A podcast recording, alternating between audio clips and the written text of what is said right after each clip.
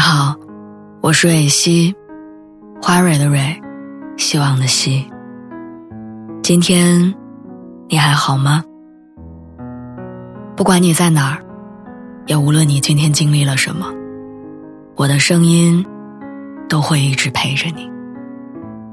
听完今天的故事，祝你晚安，做个好梦。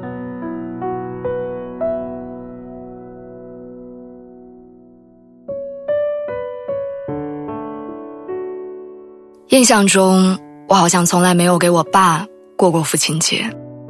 每年的这一天都平淡的一如往常，没有给他发过祝福的短信，没有给他买过任何礼物，发过一个红包，甚至我没有给他打电话有一声问候。我不知道为什么，女儿和父亲之间，好像总有这些距离。打我有记忆以来，我爸就一直在外打工。每年只有秋天收庄稼和过年的时候，他会回家两次。我听奶奶说，他小学还没有读完，就去工地给人家干活挣钱。而这份工作，他一做就是三十多年。我记得上学的时候，我最讨厌的一件事儿就是填家长的工作。别的同学都是医生、老师、司机、厨师，而我却填。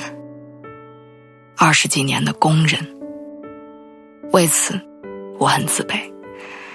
和自卑一起衍生出来的，还有我对于他的那种鄙视和不满。我想不明白，为什么别人家的爸爸总是那么优秀，而他却只会砌墙、种地。我想不明白，为什么别人家的小孩一出生就有那么好的家境，而我想买一个两块钱的贴画却要软磨硬泡一个月，我才能得到。于是，这种不满和自卑伴随了我整个青春期，以至于我和他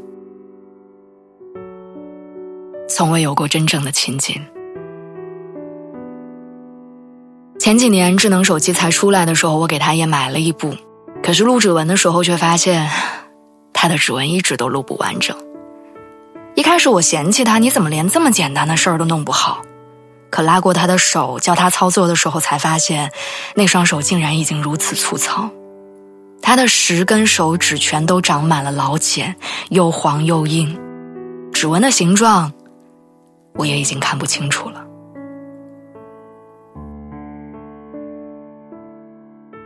我什么话都没说，只是默默的低下头，把他一根手指一根手指的尝试着。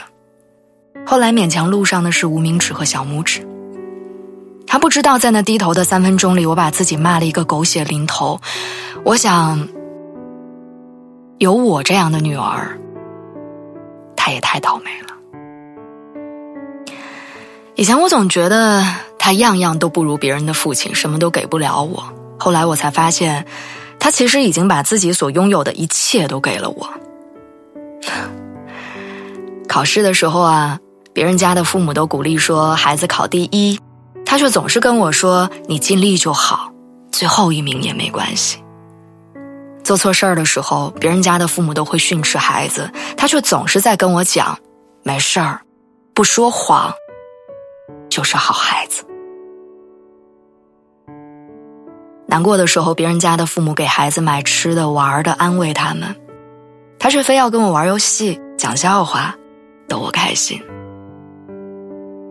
他不是一个被父母疼着长大的孩子，却在成为父亲之后，把自己所能想到的所有宠爱，都给了他的孩子。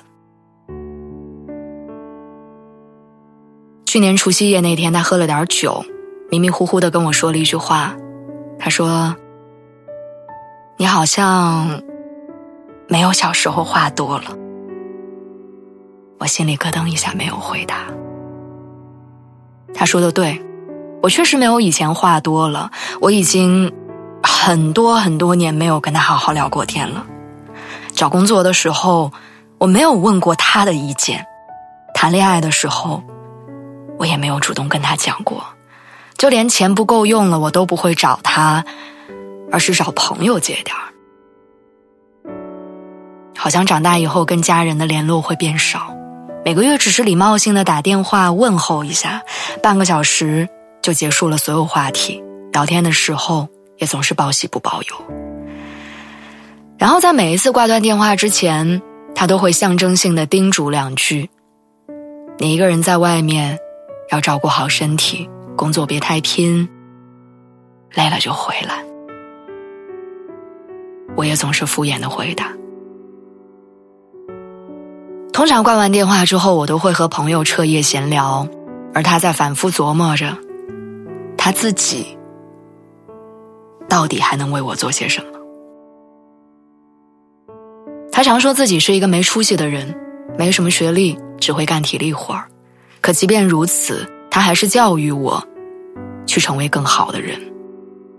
他从来不会当着面夸奖我、炫耀我，可他的工友们都知道他有一个优秀懂事的女儿。他脑子笨，反应慢，微信除了发语音什么都不会。但即便这样，他还是在不断学习新东西，试图融入我的生活。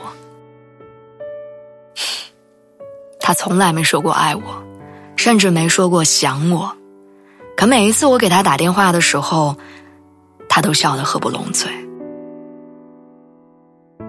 我的爸爸，他好像什么都没有说过，却好像又什么都做了。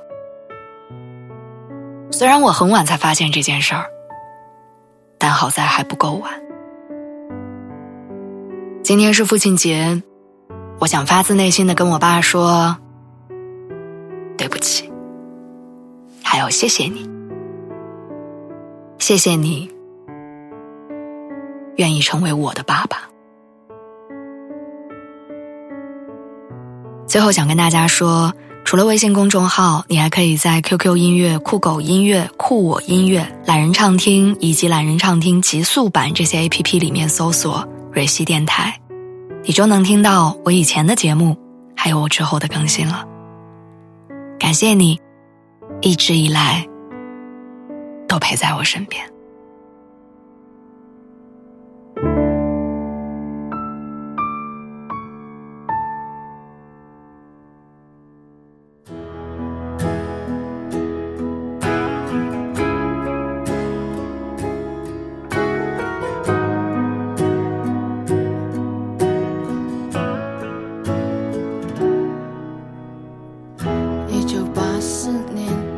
庄稼还